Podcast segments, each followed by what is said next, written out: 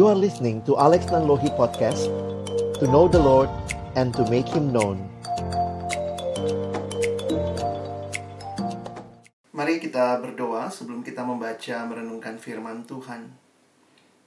Tuhan, kami bersyukur karena kami boleh hadir bersama-sama mengikuti pembinaan pada siang hari ini. Kerinduan kami kiranya ketika kami membuka firman-Mu, bukalah juga hati kami. Jadikanlah hati kami seperti tanah yang baik, supaya ketika benih firman-Mu ditaburkan boleh sungguh-sungguh berakar, bertumbuh, dan juga berbuah nyata di dalam hidup kami.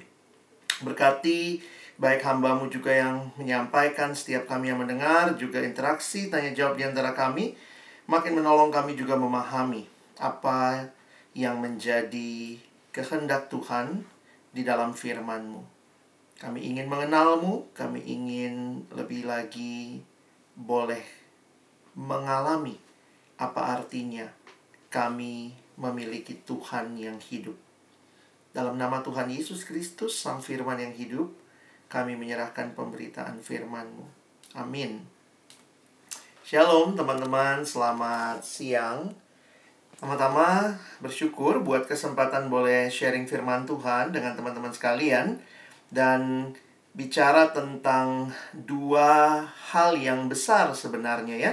Kita akan bicara tentang Kristus dan juga karya keselamatannya. Jadi ini dua hal yang saya katakan ini dua hal yang besar. Tentunya dalam waktu yang singkat saya hanya coba kasih overview. Tapi mungkin kalau ada nanti hal-hal yang teman-teman ingin dalami, dan kalau abang tahu nanti abang bisa share juga kepada kalian apa yang uh, menjadi bagian penting. Kita mengingat bahwa sebagai calon pemimpin kelompok kecil, teman-teman, saya juga melihat sih bukan berarti uh, nanti anak kelompok kecilmu akan nanya kristologi, soteriologi yang seperti apa. Jadi uh, saya juga harap kalian tidak ketakutan dengan sesi-sesi seperti ini yang kesannya sangat doktrinal. Tetapi mari relasikan dengan apa yang nanti menjadi bagian penting dalam pemuridan.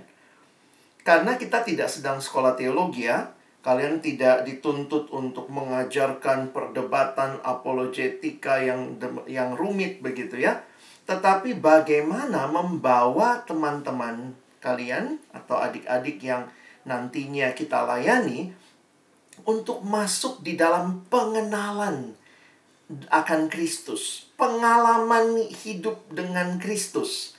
Jadi saya berpikir itu sebenarnya tujuan kita di dalam kita mengangkat topik-topik seperti ini. Bukan sekadar teman-teman nanti akan menyampaikannya sebagai sebuah materi kuliah teologi ya, tetapi sebagai sebuah pengalaman kehidupan murid yang mengenal Kristus dan mengenal karyanya, dan bahkan juga tentunya ya mengalami karya itu.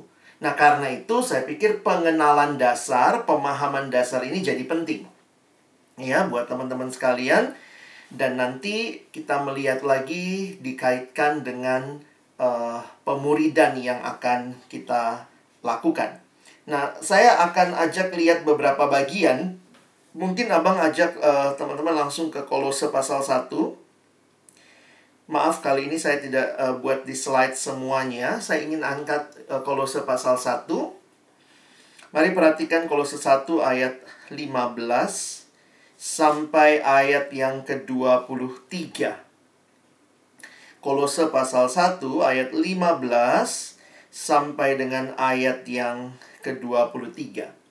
Perhatikan bagaimana Paulus menggambarkan kalau perikop ini di Lembaga Alkitab Indonesia diberi judul Keutamaan Kristus ya. Jadi perhatikan bagaimana Paulus mengaitkan tentang hal ini dengan kehidupan jemaat ya. Perhatikan di dalam Alkitab kita setiap kali muncul pengajaran itu bukan demi pengajaran. Kalau di dalam istilah disebut semua teologi dalam perjanjian baru khususnya, itu modelnya teologi tugas. Maksudnya apa? Paulus menjelaskan pengajaran dalam kaitan ada yang dia mau angkat nih. tentang hal praktis kehidupan. Jadi, Paulus tidak hanya mengangkat teologi tanpa maksud, tetapi misalnya ketika dia berbicara, ayolah rendah hati jemaat Filipi, dia mengangkat tentang Yesus yang walaupun dalam rupa Allah, tidak menganggap kesetaraan dengan Allah itu sebagai milik yang harus dipertahankan, melainkan telah merendahkan dirinya. Jadi itu bukan sekadar ngajarin teologi tentang kristologi, tetapi itu yang disebut teologi tugas. Karena ada pergumulan yang Paulus harapkan. Ketika dia mengajarkan itu, dia menya- mengajak jemaat, ayo lihat Yesus. Ayo teladani Yesus. Dia yang dalam rupa Allah tidak menganggap kesetaraan itu sebagai milik yang harus dipertahankan, tapi telah merendahkan dirinya. Karena itu, ya kira-kira relasinya, ayo kamu yang kenal Yesus, yang tahu tentang dia, ayo ikut rendah hati seperti dia. Nah, ini yang disebut dengan teologi tugas. Bukan teologi demi teologi. Selalu ada hal praktis dalam kehidupan. Nah, karena itu kalau nanti kalian membaca, kenapa Paulus bicara keutamaan Kristus di Kolose satu ini? Karena ternyata di tengah-tengah waktu itu jemaat Kolose ada beberapa pengajaran-pengajaran yang sesat. Sehingga pengajaran yang sesat itu melihat Yesus butuh-butuh Yesus butuh, tapi bukan Yesus satu-satunya. Bukan Yesus yang paling utama. Sehingga Paulus perlu menjelaskan apa yang dia sampaikan tentang Kristus yang utama itu.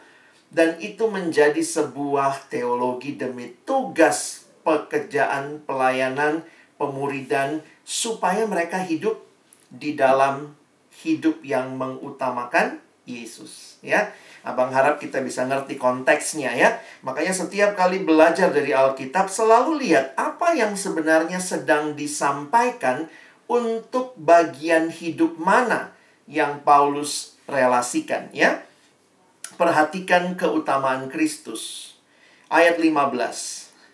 Ia adalah gambar Allah yang tidak kelihatan, yang sulung lebih utama dari segala yang diciptakan. Karena di dalam dialah telah diciptakan segala sesuatu yang ada di sorga dan yang ada di bumi, yang kelihatan dan yang tidak kelihatan, baik singgasana maupun kerajaan, baik pemerintah-pemerintah maupun penguasa. Segala sesuatu diciptakan oleh Dia dan untuk Dia. Dia adalah Dia ada terlebih dahulu dari segala sesuatu, dan segala sesuatu ada di dalam Dia. Ialah kepala tubuh, yaitu jemaat. Ialah yang sulung, yang pertama bangkit dari antara orang mati, sehingga Ia yang lebih utama daripada segala sesuatu. Karena seluruh kepenuhan Allah berkenan diam di dalam Dia. Dan oleh Dialah, Ia memperdamaikan segala sesuatu dengan dirinya, baik yang ada di sorga maupun yang ada di bu- yang ada di bumi maupun yang ada di sorga, sesudah Ia mengadakan pendamaian oleh darah salib Kristus. Juga kamu yang dahulu hidup jauh dari Allah dan yang memusuhinya dalam hati dan pikiran seperti yang nyata dari perbuatanmu yang jahat, sekarang diperdamaikannya dalam tubuh jasmani Kristus oleh kematiannya, untuk menempatkan kamu kudus dan tak bercela dan tak bercacat di hadapannya.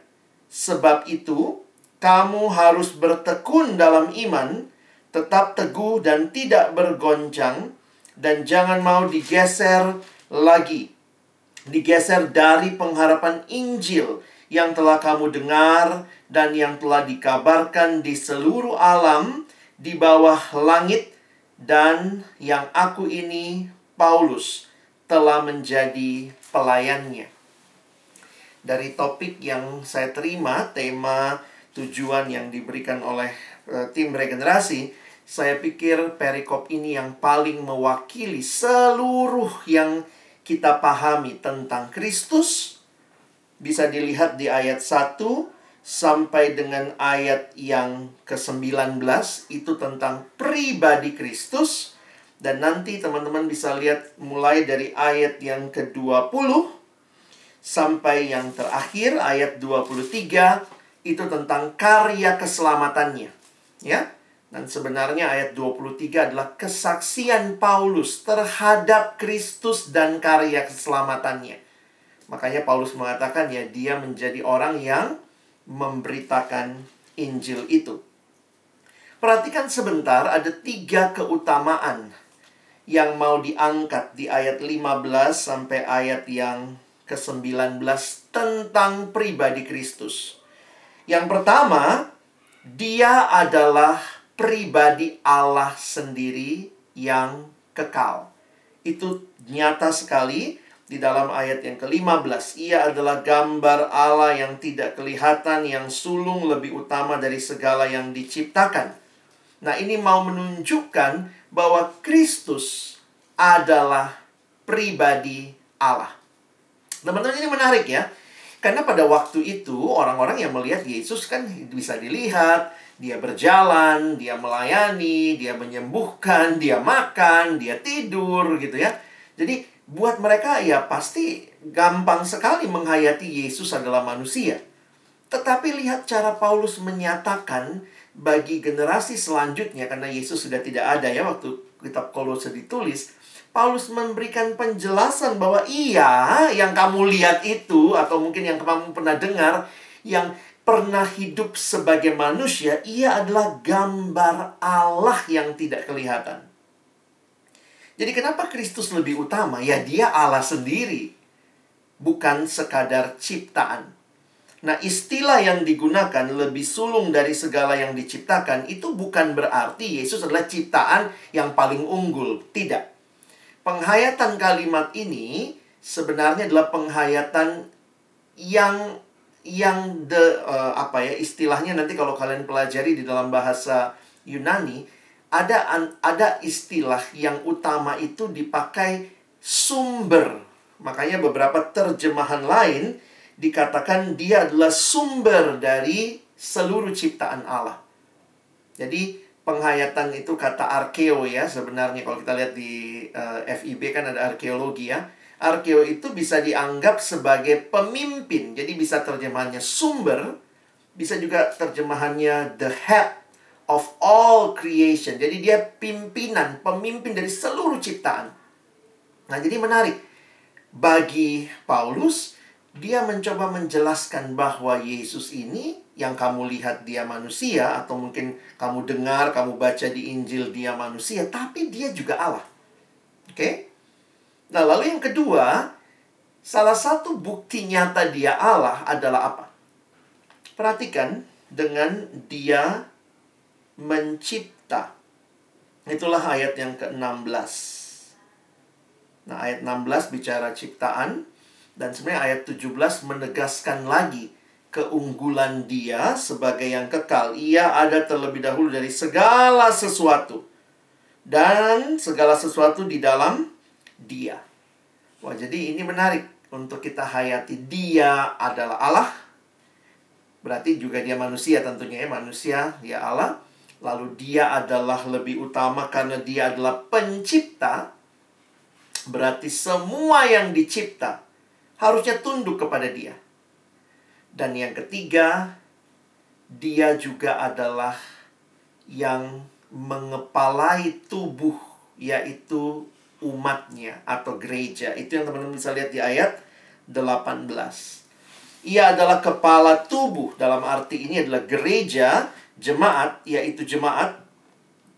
Ialah yang sulung, yang pertama bangkit dari antara orang mati, sehingga ia lebih utama dalam segala sesuatu. Lalu ayat sembilan belas, karena seluruh kepenuhan Allah berkenan diam di dalam dia. Ya, jadi kalian perhatikan itu. Menarik sekali bahwa Kristus dinyatakan sebagai pencipta dan juga sebagai kepala dari gereja. Sebenarnya apa yang menarik dari istilah itu? Dia mengepalai, dia jadi kepala tubuh, itu menunjukkan bahwa jemaat itu miliknya. Kita itu miliknya dia. Dan saya pikir, bayangkan ya, kalau misalnya saja kita punya orang tua, punya posisi di dalam kehidupan, mungkin di pekerjaan atau di masyarakat, posisi yang baik, atau mungkin punya kekayaan yang cukup, fasilitas yang banyak, orang tua mungkin kita terkenal, kita tuh bisa begitu bangga ya, wah saya anaknya dia. Nah, tapi ini Paulus ingatkan, Allah, dia Allah, dia pencipta dan dia kepalanya gereja. Nah, tentu dalam konteks gereja yang waktu itu masih minoritas teraniaya, ini jadi sebuah keyakinan dan peneguhan. Jadi sekali lagi, Paulus tidak hanya bicara doktrin, tetapi dia mau kaitkan itu sebenarnya dengan konteks kehidupan jemaat. Lalu perhatikan karya keselamatannya, mulai dari ayat yang kedua puluh. Istilah yang digunakan beberapa kali adalah di memperdamaian ya. Coba lihat ayat dua puluh. Oleh dialah ia memperdamaikan segala sesuatu dengan dirinya. Nah, ini dalam kaitan dengan Allah Bapa, ya. Lalu perhatikan di bagian sesudah ia mengadakan pendamaian. Nah, perhatikan, oleh darah salib Kristus. Menarik sekali, karya keselamatan Kristus bukan uh, letak intinya, bukan pada ajarannya. Nah, coba pahami kalimat abang baik-baik ya. Ya, kalau kalian perhatikan, di dalam kekristenan, keutamaan Kristus itu bukan pada pengajarannya saja. Tentu pengajarannya luar biasa. Tetapi kepada karya, yaitu karya penebusan yang dia lakukan dengan kematiannya di kayu salib. Makanya, dalam sebuah buku yang menarik yang berjudul Ordinary Hero, satu buku baru yang kami terbitkan ya. Uh, abang merekomendasi buku itu untuk diterjemahkan dan diterbitkan, baru terbit. Sebenarnya itu buku lama ya, saya udah baca beberapa tahun yang lalu dalam bahasa Inggris.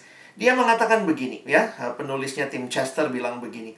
Unik dibandingkan agama-agama yang lain, hampir setiap kali kita diminta untuk mengingat Yesus, yang kita diminta untuk ingat itu bukan ajarannya semata, tetapi ya bukan bukan pengajarannya semata, bukan hidupnya, bahkan menarik ya dia bilangnya, bukan hanya hidupnya lah ya, kalau saya boleh pakai istilah itu. Tetapi kekristenan selalu mengajak kita mengingat kematiannya. Agama apa kita ini? Bukan ajaran Yesusnya yang di, yang difokuskan untuk diingat ya, tetapi kematiannya dan bukan kehidupannya Yesus. Betul, Yesus mengajar, melayani, tapi hampir setiap kali Alkitab mengatakan ingatlah akan Yesus, dia sendiri berkata, Yesus berkata, ingatlah akan aku dalam konteks darah yang dicurahkan.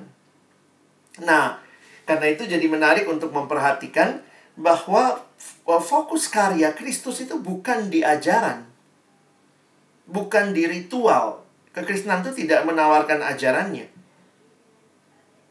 Mungkin jangan sampai salah ngerti ya, mungkin saya mesti pakai kata tidak menawarkan ajarannya saja, tidak menawarkan ritualnya saja. Jadi orang Kristen ke gereja, tapi kita menawarkan, tanda kutip kalau boleh pakai istilah itu ya, kita menawarkan Kristusnya.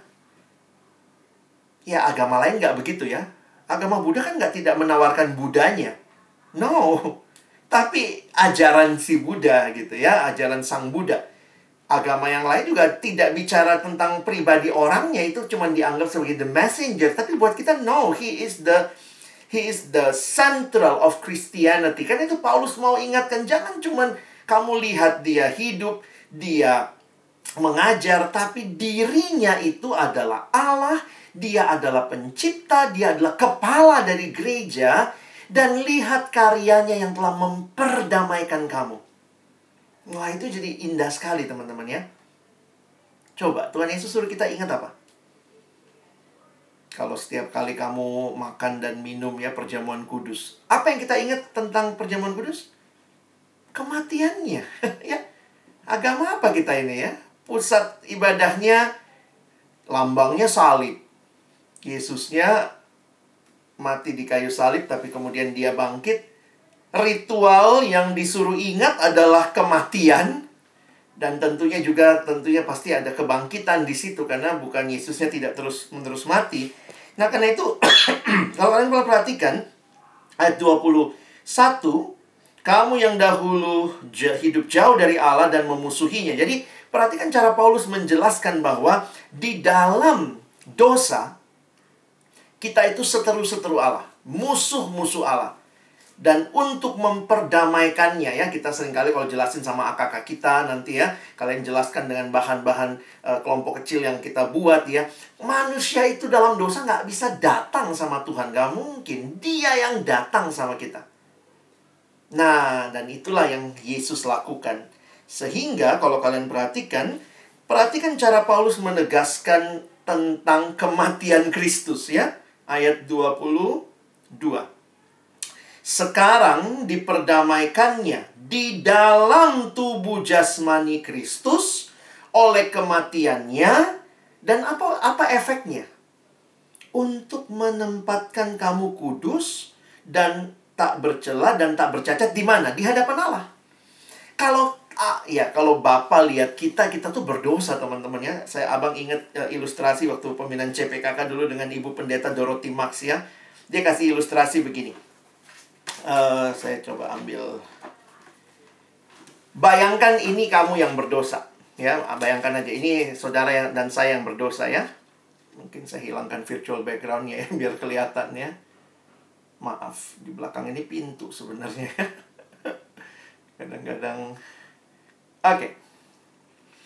Ini manusia yang berdosa, engkau dan saya. Kalau Allah lihat kita, langsung mati kita. Namanya manusia dalam dosa, nggak bisa bersekutu dengan Allah. Tetapi apa yang terjadi? Apa yang Kristus lakukan dengan kematiannya di kayu salib?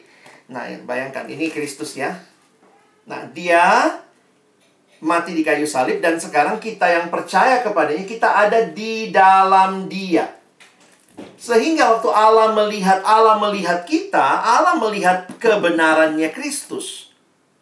Allah melihat kekudusannya Kristus. Bukan kita, kalau kitanya yang berdosa, ya, tapi karena kita ada di dalam Kristus. Karena itu, Kristus itulah yang membuat kita bisa di hadapan Allah kudus, tak bercacat, tak bercela. Menempatkan kita kudus, tak bercacat, tak bercela di hadapan Allah.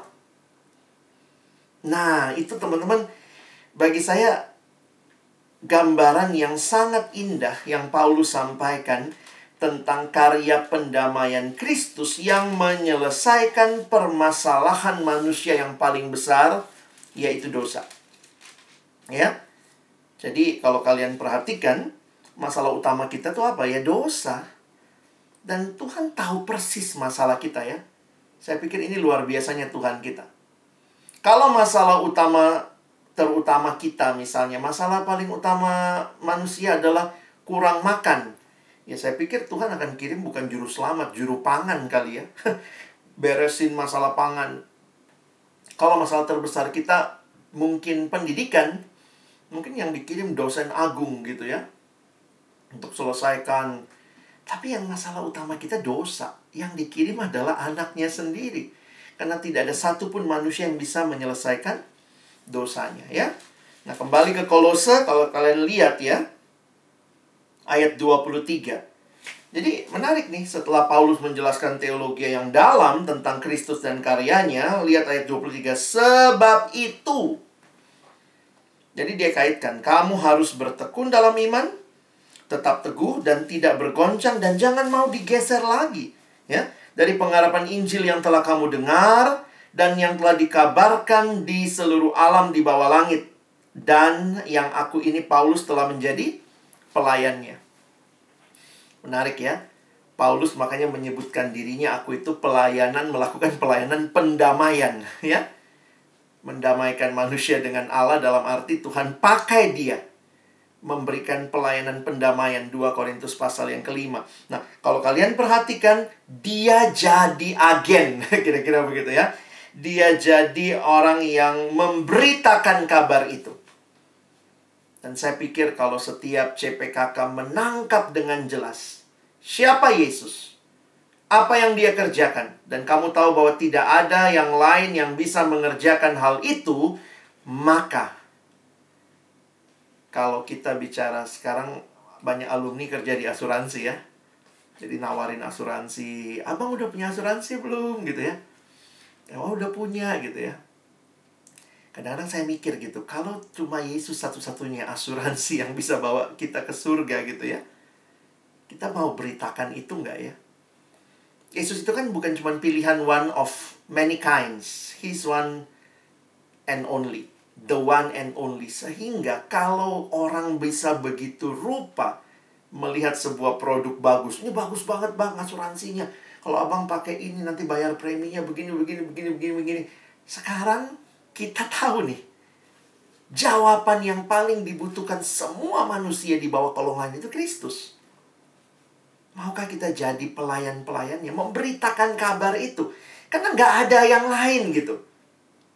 Dan ini yang harusnya menjadi semangat kita. Saya pikir semangat dari belajar doktrin seperti ini bukan semangat untuk kemudian jadi ahli teologi ya. Kalau ada panggilan ke situ, puji Tuhan ya. Tapi makin maukah kita memberitakan kabar yang luar biasa ini, satu-satunya kabar yang membawa keselamatan bagi umat manusia. Jadi sebenarnya uh, sorry ya, saya sebenarnya nyiapin slide, tapi slide saya memang lebih teknis ya. Tapi ayat ini yang saya coba perhatikan dari awal sampai akhir, jelas yang kalian minta ada di sini. Jadi saya harap setelah saya bacakan ini, saya jelaskan tadi, kalian bisa lihat keutamaan Kristus. Nah, abang akan cepat dengan slide saya ya. Baik, uh, saya coba presentasikan slide-nya. Semua udah disampaikan sebenarnya. Ini cuma summary siapa Yesus. Nah ini ya, dia fully God but also fully human. Dan ini bukan dua hal yang dipertentangkan sebenarnya ya. Memang banyak diskusi sepanjang zaman. Sampai hari ini pun orang yang tidak percaya selalu bilang, masa mana mungkin, masa Allah jadi manusia, nggak mungkin banget gitu. Tapi kadang-kadang saya mikir gini ya teman-teman ya, uh, kadang-kadang kepercayaan orang Indonesia kan okultismenya suka kuat ya. Klinik-kliniknya suka un- unik juga. Misalnya ada yang bilang gitu, iya bang, dia babi ngepet, Depok banget ya. Sorry, ini babi ngepet ya. uh, Pin, babi ngepet. Nah, manusia tuh bisa percaya, manusia tuh bisa percaya ada, ada apa ya, ada ciptaan berubah jadi ciptaan lain. Itu kita masih bisa terima tuh, dengan klinik-klinik yang orang Indonesia gitu ya. Ih gile, dia manusia tapi jadi babi misalnya gitu ya. Bagi bagi saya begini, mana yang lebih mungkin? Coba pikir logikanya saja ya. Mana yang lebih mungkin?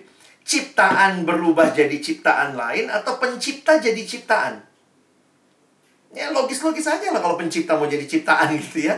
Kalau kita aja yakin ini uh, atau kita masih ada yang tanda kutip percaya ini bisa berubah, kadang-kadang saya pikir lucu juga ya, orang nggak bisa terima Yesus Allah jadi manusia. Ya memang memang kita tidak bisa memahami sepenuhnya dengan pikiran kita yang terbatas. Makanya seorang teolog bernama Marfadon, dia berkata, memang kita nggak sanggup tuh mikirin. Coba bayangkan ya, Allah jadi manusia, pencipta jadi ciptaan. Itu bayangannya kayak apa? Marfadon bilang gini, itu bayangannya kayak begini. Penjual sepatu, pembuat sepatu jadi sepatu. Nah, itu kira-kira kita bisa feel ya. Oh, gitu ya. Pembuat sepatu, creator of the shoes, became the shoes. Nah, ini yang kita nggak bisa fully comprehend, tapi kita bisa lihat dan alami karya yang luar biasa ini. Nah, buat kita kalau Yesus sebagai manusia oke okay lah ya, sudah pada nerima lah ya, ya dia pernah berjalan dan segala macam. Bahkan untuk orang-orang yang di luar sana juga, kalau kita misalnya perkenalkan ke agama yang lain Yesus manusia, pasti mereka terima gitu ya. Karena ya juga mereka bahkan mengatakan bukan cuma manusia, dia nabi. Tapi kalau dia bilang dia Tuhan, wah mereka bilang tunggu dulu ya. Tapi kalau kita perhatikan, uh, menyatakan bahwa Yesus adalah Tuhan, saya pikir itu ya yang teman-teman bisa perhatikan ya di Alkitab kita. Beberapa ayat misalnya kalian bisa lihat bahwa dia adalah Allah. Kenapa? Paling tidak secara sederhana ya, ini bukan apologetik berat ya, saya cuma sederhana saja. Semua sifat Allah ada pada Yesus. Bahkan waktu dia jadi manusia.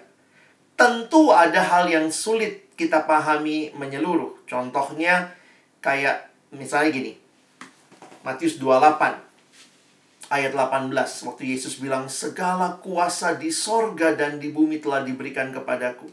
Ini kan menunjukkan dia maha kuasa. Ini kan sifatnya Allah. Bayangkan kalau semua sifat Allah ada pada Yesus, ya siapa dia? Ya Allah, kan gitu aja sederhananya. Dia maha kuasa. Lalu kemudian misalnya Yohanes empat. Nanti bisa lihat ayat-ayatnya ya, abang bisa kasih slide-nya. Ya, waktu Yesus tahu perempuan Samaria itu, panggil suamimu. Terus dia bilang, aku gak punya suami. Yesus bilang, iya, yang ada padamu juga sekarang bukan suamimu, begitu. Yesus tahu dari mana? Ya dia maha tahu. Nah, memang waktu dia jadi manusia, nah bagian bagian ini yang kita agak sulit ya, dia maha hadir begitu. Gimana? Tetapi ini mau menyatakan kalau kita perhatikan bahwa memang sifat Yesus waktu dia datang sebagai manusia, tetapi Matius delapan belas ayat dua puluh, coba saya bacakan ayatnya ya. Matius delapan belas ayat dua puluh, perhatikan kalimatnya, sebab di mana dua atau tiga orang berkumpul dalam namaku, di situ aku ada di tengah-tengah mereka. Loh, jadi bagi saya pengajaran ini mau memberikan pemahaman kepada kita. Bahkan waktu Yesus ada di dalam dunia mengajar, dia pindah dari kota ke kota, kesannya kan nggak maha hadir ya. Tapi kalimat ini mau mengatakan sebab di mana dua atau tiga orang berkumpul dalam namaku, di situ aku ada di tengah-tengah mereka. Mungkin karena kita seringkali baca ayat ini buat kita sekarang. Kita yakin lah di mana dua tiga orang berkumpul, Yesus hadir dalam roh. Kita bilangnya gitu. Tapi bayangkan orang-orang di zaman itu, murid-muridnya menghayati ayat ini, di mana Yesusnya masih ada, masih jalan bareng mereka gitu. Nah, jadi kemudian, nah disinilah kita melihat ya, gereja mula-mula ini pergumulannya ya, bagaimana menghayati Yesus sebagai Allah dan manusia pada saat yang sama. Nah, di dalam sejarah gereja kemudian banyak yang namanya konsili. Konsili itu apa sih? Rapat gereja. Jadi ketika mereka melihat kenyataan ini, maka gereja melakukan konsili. Salah satu yang terkenal itu konsili Chalcedon, ya. Konsili Chalcedon ada yang menuliskan tahun empat lima satu. Nah, disinilah kemudian ditegaskan dalam pengakuan iman bahwa Yesus adalah sepenuhnya Allah. Dia bukan separuh Allah. Karena dia manusia, oh, manusianya lima puluh persen, Allahnya lima puluh persen. Nah, karena gereja tuh kayak uh, apa orang-orang Kristen di masa itu juga bergumul nih. Oke, okay, Yesus Allah, Yesus manusia. Berarti dia punya berapa pribadi? Kalau dia punya dua pribadi, Yesus berkepribadian ganda dong. Oke, okay, akhirnya mereka bilang, enggak, dia satu pribadi. Nah, kalau dia satu pribadi, terus muncul pertanyaan. Ini yang namanya orang diskusi teologi ya, dari abad itu sudah terjadi. Mereka nanya gini, kalau dia menyatu, satu pribadi, terus Allahnya sama manusianya kecampur nggak? Atau kayak switch on mode gitu, sekali-sekali Allahnya menguasai.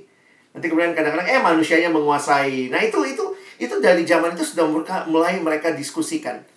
Sehingga akhirnya Konsili Chalcedon memberikan jawaban yang memang juga tentu karena ini bicara Allah tidak terdeskripsikan tuntas, tapi kira-kira inilah yang dihayati ya. Yesus adalah sepenuhnya Allah. Yesus adalah juga sepenuhnya manusia. Jadi bukan separuh-separuh, sepenuh-sepenuhnya. Oke, perhatikan next-nya. Dia adalah sepenuhnya Allah dan manusia pada waktu yang sama. Jadi bukan ganti-gantian. Uh, ah, lagi pengen pakai manusianya, ah, tidur, bobo, bobo itu, oh, manusianya yang lagi tidur. Kadang-kadang kita jelasinnya gitu. Waktu dia bobo, ya manusianya yang lagi tidur. Yesus lapar, oh, manusianya lagi muncul. Nggak begitu penjelasannya. Kalau kita mengatakan sifat bobo, tidur, dan lapar adalah sifat manusia, oke, okay. Tapi bukan berarti waktu itu lagi switch on mode. Modenya mode manusia, ah Ah, sekarang malas naik perahu, malas berenang, ah bikin switch on mode, jalanlah di atas air. Itu bukan begitu ya. Bukan begitu cara bekerjanya kira-kira ya. Karena itu gereja menegaskan dia sepenuhnya Allah dan manusia pada waktu yang sama. Anak Allah yang kekal mengambil sifat manusia yang sesungguhnya.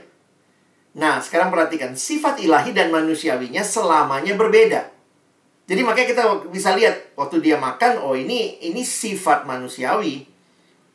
Itu beda dong sama misalnya uh, dia tidak butuh uh, dia dia dia maha kuasa, maha tahu, itu sifat ilahi. Kita langsung bisa bilang ya, selamanya itu berbeda. Dan dia mempertahankan kedua sifat itu meskipun keduanya disatukan dalam satu pribadi selamanya dan tak terpisahkan. Wah, ini penghayatannya dalam ya, kalimatnya teologis. Kalau lihat bahasa aslinya memang ada beberapa istilah yang uh, butuh penjelasan lah ya. Kalau kalian tertarik nanti abang bisa kasih beberapa link. Jadi hal ini merupakan, ini mungkin ya dikatakan mujizat yang paling mengagumkan di seluruh Alkitab. Bayangkan anak Allah yang kekal, yang sepenuhnya adalah Allah, menjadi sepenuhnya manusia, dengan dan dengan melakukannya, ia mempersatukan dirinya dengan sifat manusia selamanya. Nah, menarik nih penjelasannya. Yesus itu Allah jadi manusia. Nah, pertanyaannya begini, kalau nanti ketemu di surga, Yesus tuh gimana? Manusia Allah, atau sebenarnya nanti waktu di surga Yesus balik lagi Allah doang gitu. Nah, ini doktrin Kristen abad mula-mula sudah menegaskan Yesus tuh kayak no no uh, apa ya, tidak beli round round round tiket gitu ya. Tiketnya cuma sekali jalan, not round trip. Dia Allah jadi manusia. Jadi nanti kalau engkau dan saya ketemu Yesus, dia tetap Allah manusia. Ya, dan kita nggak bisa mengatakan, jadi Yesus sebelum dia datang ke dalam dunia, dia Allah, dalam arti dia roh adanya Allah, tapi kemudian dia jadi manusia, ya dia manusia selamanya. Makanya kita nggak punya pengalaman itu ya. Teman-teman, kalau saya, al, eh, saya cuman manusia, kalian cuman manusia, bener ya? Allah Bapa cuma Allah. Allah Roh Kudus cuman uh, Allah, maksudnya Allah Roh Kudus dan Allah Bapa itu cuma Allah yang ber, yang yang adalah roh adanya. Bapa tidak jadi manusia, Roh Kudus tidak jadi manusia, cuma Allah Anak Yesus Kristus, dia Allah yang jadi manusia. Oke? Okay? Jadi makanya kalimatnya dia mempersatukan dirinya dengan sifat manusia selamanya. Yesus, seorang manusia yang tidak ada bandingannya, yang tidak akan pernah dilihat dunia lagi, secara kekal membawa baik yang tidak terbatas dan yang terbatas, mengubah jalannya sejarah selamanya. Wah, saya pikir tidak kebetulan ya. Kalau kalian perhatikan, Yesus itu kelahirannya menandai zaman. Masehi sebelum Masehi, karena memang ini luar biasa ya. Wah, Allah datang di dalam sejarah kita. Nah, kalau kalian tertarik melihat debat-debatannya di abad pertama, selalu debatnya berkaitan dengan apa? Selalu ada yang bilang berkaitan dengan dia Allah atau manusia. Nah, itu selalu ya, ada dua kutub. Satu bilang Allah, sangat membela kealahannya seolah-olah dia cuma manusia-manusiaan. Tapi sisi yang lain sangat membela kemanusiaannya, dia seolahnya seolah-olah keala-alahan gitu. Jadi Yesus tuh nggak sepenuhnya Allah. Mungkin Allahnya tuh cuma dua puluh persen gitu ya. Nah, ada yang berusaha menjelaskan kayak begitu. Yesus itu sebelumnya dia manusia biasa. Lalu kemudian waktu dibaptis turun tuh Allahnya, masuk tuh. Nah, makanya Yesus kemudian jadi kayak punya tenaga power, super power. Nah, masuk tuh Allahnya, dia pelayanan. Menjelang disalib, Allahnya keluar. Makanya disalib dia teriak-teriak, Allahku, Allahku, mengapa engkau meninggalkan aku? Ada pandangan seperti itu di abad pertama. Dan itu sudah dikatakan bidat. Maksudnya apa? Itu adalah pandangan sesat. Karena pengakuan gereja yang kita terima sampai hari ini bahwa dia Allah dan manusia selama-lamanya. Nah, jadi selalu ada yang mempertentangkan dia Allah atau manusia. Nah, kita harus ada di tengahnya, dia Allah dan manusia. Atau sekarang ada lagi yang mempertentangkan, oke, kalau dia Allah dan manusia dalam satu pribadi, gimana Allahnya dan manusianya? Yang kayak abang bilang tadi, kecampur-campur kah? Uh, switch mode, switch mode, ada on-off-nya. Atau ya bisa dibedakan tapi nggak bisa dipisahkan. Kita bisa lihat waktu tidur, oh ini sifat manusianya. Tapi bukan berarti waktu sifat manusianya terlihat, bukan berarti dia berhenti jadi Allah. Nah, nangkep ya? Nah, makanya gambaran yang menjadi diskusi di dalam kekristenan pada waktu itu kira-kira diwakili sama diagram ini. Ya? Ini diagramnya. Ini debatnya Church Fathers, Early Church. yang yang horizontal masalah dia manusia atau dia Allah. Lalu ada lagi yang atas sama bawah. Bagaimana sifat kealahan dan kemanusiaannya? Itu menyatukah? Menyatu berarti melebur atau terpisah.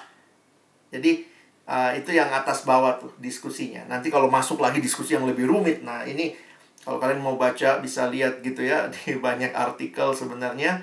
Nah, ini diskusi yang lebih rumit lagi. Dia satu pribadi, lihat yang tengahnya ya, one person, tapi punya dua natur. Natur ada manusianya dan ada Allahnya. Nah, ini didiskusikan lagi nih. Dia hanya manusia yang tiba-tiba dapat Allah, atau dia adalah Allah yang tiba-tiba jadi manusia, terus waktu jadi manusia tuh hilang nggak gitu ya. Jadi diskusinya kira-kira seputar ini. Ini kira-kira menjabarkan gambar yang tadi. Nah, tapi poin kita kan kita nggak masuk ke situ. Akak kamu juga nggak bakal nanya, ini kok santai aja ya. Kita ini untuk tahu aja. Kalau tertarik silakan pelajari lebih jauh. Tapi kalian bisa kemudian sense nih ya. Kalau ada ajaran-ajaran yang mengajarkan Yesus cuma manusia atau Yesus cuma Allah, nah itu udah jelas pasti bukan ajaran Kristen yang sesuai dengan tradisi gereja. Tradisi, tradisi gereja kita itu selain kita tahu pasti Alkitab, tapi kita menerima pengakuan iman rasuli. Dan pengakuan iman rasuli itu menyatakan dia Allah dan manusia. Jadi kesimpulannya, Yesus Allah dan manusia. Nah, kenapa dia harus manusia? Ini berkaitan dengan karyanya. Jadi sebenarnya ingat ya, pribadi Yesus itu nggak pernah bisa lepas dari karyanya. Kenapa dia harus jadi manusia? Karena dia akan menyelamatkan manusia. Yang diwakili itu manusia. Kalau dia bukan manusia, dia bukan wakil kita. Tapi karena Yesus itu manusia sepenuhnya, dia mewakili kita, dia dapat mewakili kita. Penebusan itu sah. Jadi Allah itu bekerja dalam dalil-dalil yang tidak bertentangan. Walaupun bahkan ada dalil-dalil yang melampaui cara berpikir manusia. Karena kita kan pasti cuma lihat, mana mungkin manusia nyelamatin manusia. Oke lah, manusia bisa mewakili manusia, tapi bisa nyelamatin nggak? Untuk menyelamatkan butuh Allah. Nah, itu penghayatan orang-orang perjanjian lama maupun perjanjian baru dan juga agama-agama lain yang sanggup menyelamatkan itu cuma Allah. Makanya kealahan Yesus itu sifatnya soteriologis. Harus sanggup menyelamatkan manusia. Makanya dia perlu Allah. Nah, Tuhan tuh kreatif banget ya. Siapa Yesus ya? Sudahlah, dia Allah dan manusia. Sehingga dosamu dan dosaku selesai hanya dengan kehadiran Kristus. Tuhan ajaib dan kreatif ya. Jadi seringkali kita yang terbatas cuma bisa lihat satu. Contohnya apa ya? Begini deh. Penciptaan. Tuhan tuh saking, eh, sangat kreatif sehingga misalnya Tuhan pernah nggak hadirkan manusia tanpa lelaki, tanpa perempuan? Pernah. Namanya Adam ya. Tanpa laki-laki, tanpa perempuan. Bisa ada manusia, bisa ada. Namanya Adam. Yang kedua, Tuhan bisa nggak hadirkan manusia hanya pakai laki-laki tanpa perempuan? Oh, bisa. Tuhan lakukan itu dengan yang namanya Hawa. Makanya Hawa tuh wanita paling berbahagia ya, nggak punya mertua. Ya, Adam juga sih. Jadi wanita tanpa eh, laki-laki tanpa perempuan, ada perempuan. Allah bisa nggak hadirkan manusia dengan pakai laki-laki dan perempuan? Oh, bisa. Itulah kita ya. Kita semua kan. Kita melalui papa, melalui mama. Bisa nggak Allah hadirkan manusia hanya pakai perempuan, tanpa laki-laki? Bisa. Itulah Tuhan. Tuhan Yesus. Ya. Siapa Yesus? Hanya Maria kan. Jadi Tuhan tuh bisa pakai berbagai cara dan dia bisa melakukan dengan hukum-hukum yang dia buat. Tetapi kemudian di situ kita bisa melihat bahwa ternyata Tuhan datang jadi manusia itu bukan cuma show off. Nih, gua Allah nih, gua jadi manusia ya, jreng gitu ya. Tapi demi menjawab pergumulan yang teman-teman dan saya tidak bisa selesaikan kalau kita hanya manusia. Dan Allah sendiri tidak bisa selesaikan kalau dia hanya Allah. Tetapi Allah luar biasa menutus anaknya jadi manusia, sehingga engkau dan saya bisa diselamatkan. Oke? Okay? Nah, kiranya pembahasan ini bisa menolong. Silakan selanjutnya kita bisa ngobrol dan tanya jawab ya. Saya persilakan. Teman-teman, kalau ada pertanyaan boleh open mikrofonnya atau lewat chat ke Bang Alex, ke aku, atau lewat chat publik ini juga boleh.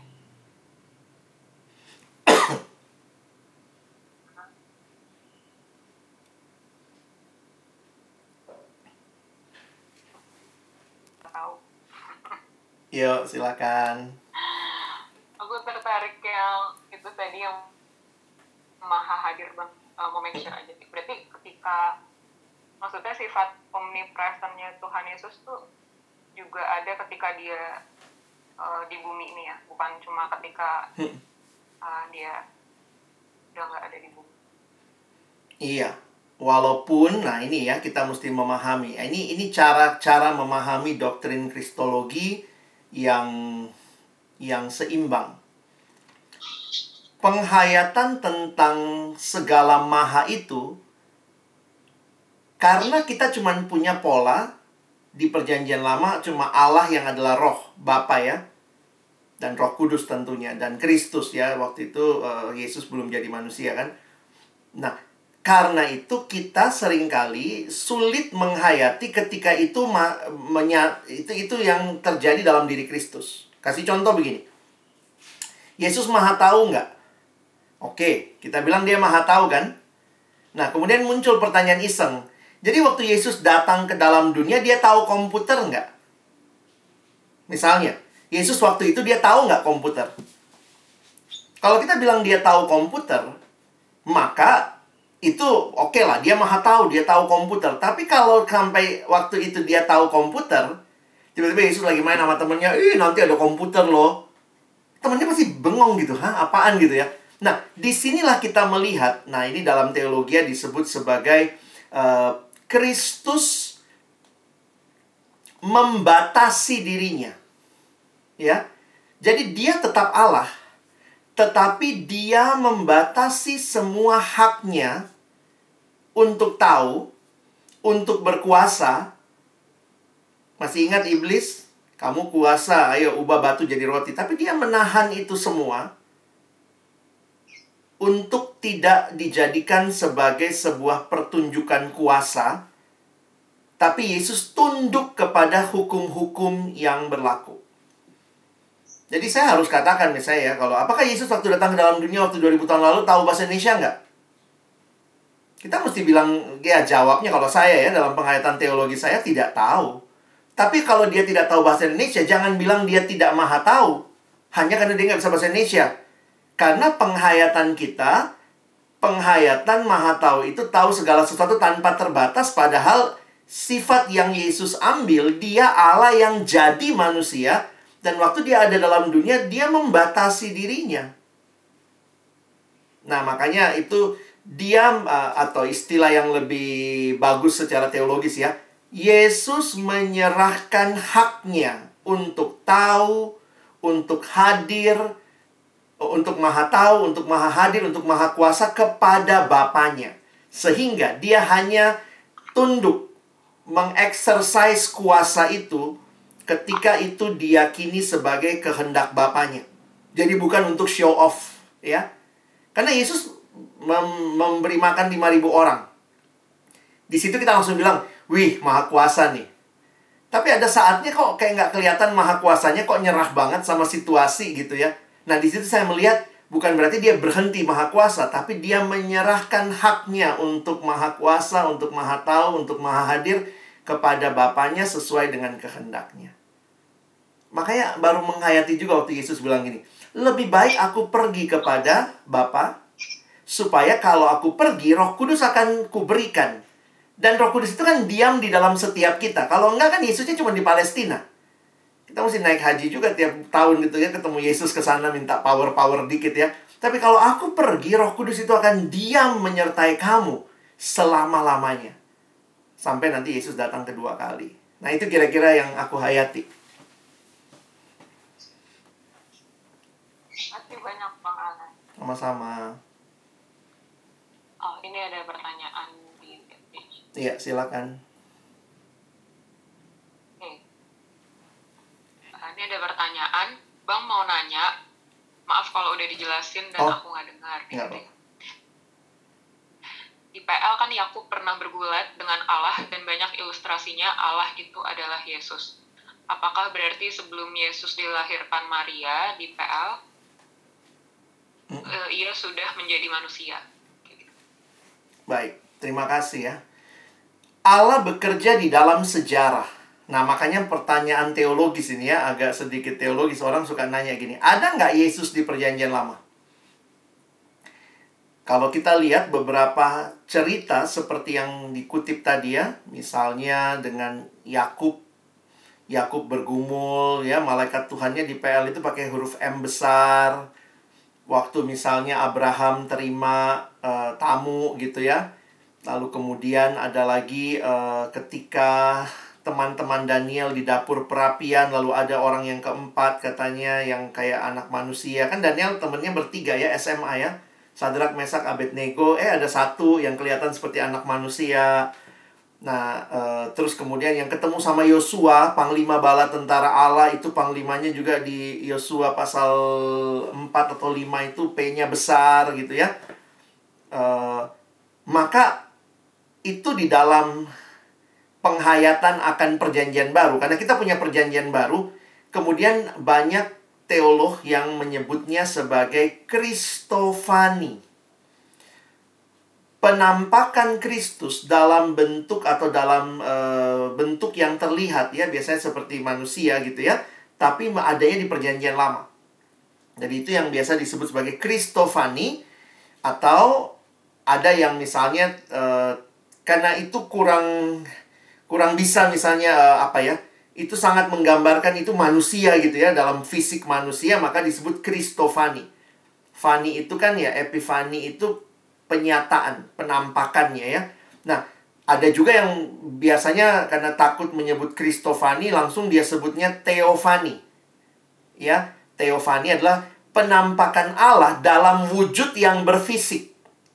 Nah, itu sama juga. Penampakan Kristus, Kristofani dalam wujud yang berfisik. Nah, kembali abang ke pertanyaan tadi. Ada nggak Yesus di Perjanjian Lama? Nah, kalau pen, kalau jawaban teologisnya bisa begini kira-kira. Yesus itu yang Perjanjian Baru. Dia Allah yang jadi manusia, yang ada dagingnya. Itu Yesus. Sementara penampakan di Perjanjian Lama. Nah, pertanyaannya begini, apakah ada Yesus di Perjanjian Lama? Ada yang bilang nggak ada, karena belum datang. Lalu yang di Perjanjian Lama itu siapa? Nah, dikatakan gini, yang di Perjanjian Lama itu Kristus. Nah, Kristus itu yang jadi manusia dalam daging di dalam diri Yesus. Nah, jadi kalau kita misalnya menghayati seperti itu, maka eh, kita tuh jangan, jangan misalnya gini, ada nggak ya Yesus di dalam Perjanjian Lama? Kita juga bingung, di mana yang dia kelihatan? Kalaupun dia kelihatan, kan dia nggak selamanya kelihatan. Beda dengan waktu dia datang jadi daging tuh, itu yang tadi dikatakan eh, no round, round uh, ticket ya. Dia nggak, dia nggak punya tiket untuk pulang lagi gitu. Itu baru di dalam sejarah dua ribu tahun yang lalu. Dia jadi manusia. Tetapi konsep tentang Allah Bapa, Anak. Nah, anak ini kita mengertinya bagaimana? Ya, kita ngertinya ada nggak di dalam Kejadian? Kita bilang ya firman. Jadi ada Bapa mencipta, Bapa mencipta melalui firman. Ketika Allah berfirman, nah firman itulah Kristus. Yang kemudian semakin nyata dalam konsep bagi orang Israel. Kemudian konsepnya makin lebih jelas, jadi Mesias ya. Mereka menantikan sosok yang ilahi tapi manusia. Sampai akhirnya nyata. Makanya lihat semua nubuat Perjanjian Lama yang dikutip di Perjanjian Baru, Kristus Mesias yang kamu nantikan, yang ada konsepnya di Perjanjian Lama, itu itu datang. Itu yang ditulis di misalnya Yohanes satu ayat empat belas. Firman itu, logos itu sudah jadi daging dan diam di dalam kita, apa diam bersama dengan kita. Jadi memang jawabannya agak tricky ya. Tidak ada Yesus di Perjanjian Lama, belum datang. Tetapi ada Kristus, ada sejak Perjanjian Lama, konsep Mesias. Bahkan waktu manusia jatuh dalam dosa, langsung Tuhan bilang sama Hawa kan, eh, sama sama ular gitu ya, keturunan perempuan ini akan meremukkan kepalamu. Itu sudah konsep tentang ada keturunan perempuan yang akan meremukkan kepala, tapi belum datang dalam bentuk fisik. Nah, baru ketika Kristus uh, lahir ke dalam dunia, dalam diri Yesus, uh, dalam bentuk bayi kecil. Nah, itulah kita bisa mengatakan, makanya Tuhan Yesus itu disebut Yesus Kristus, karena Kristusnya itu konsep yang sudah dinanti di Perjanjian Lama. Nah, makanya di Perjanjian Lama, karena dia cuma minjem-minjem tubuh untuk penampakan, itu disebut sebagai Kristofani. Jadi, diyakini sebagai penampakan Kristus dalam fisik. Tapi sekali lagi beda. Kalau di Perjanjian Baru dia bukan dia bukan penampakan. Dia jadi daging, makanya kita sebutnya inkarnasi. Nah, kira-kira begitu.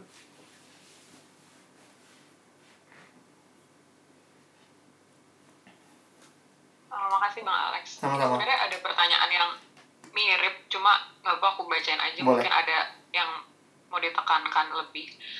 Uh, pertanyaannya gini Bang. Dalam Yohanes satu ayat satu ada tertulis, pada mulanya adalah firman, firman itu bersama-sama dengan Allah, dan firman itu adalah Allah. Yohanes satu ayat empat belas tertulis, firman itu telah menjadi manusia dan diam di antara kita, dan kita telah melihat kemuliaannya, yaitu kemuliaan yang diberi, diberikan kepadanya sebagai anak tunggal Bapa, penuh kasih karunia dan kebenaran. Melalui dua ayat ini berarti yang disebut sebagai firman adalah Yesus. Ketika disebutkan pada mulanya adalah firman, seperti apa wujud Yesus? Apakah kata-kata yang disebutkan oleh Bapa adalah Yesus? Apakah kata-kata yang disebutkan oleh Bapa adalah Yesus? Atau seperti apa? Ya, saya tadi baru jelaskan uh, beberapa teolog meyakininya seperti itu. Karena itu begini, dengar cara saya menjelaskan tadi ya. Apakah firman itu Yesus? Enggak, firman itu Kristus.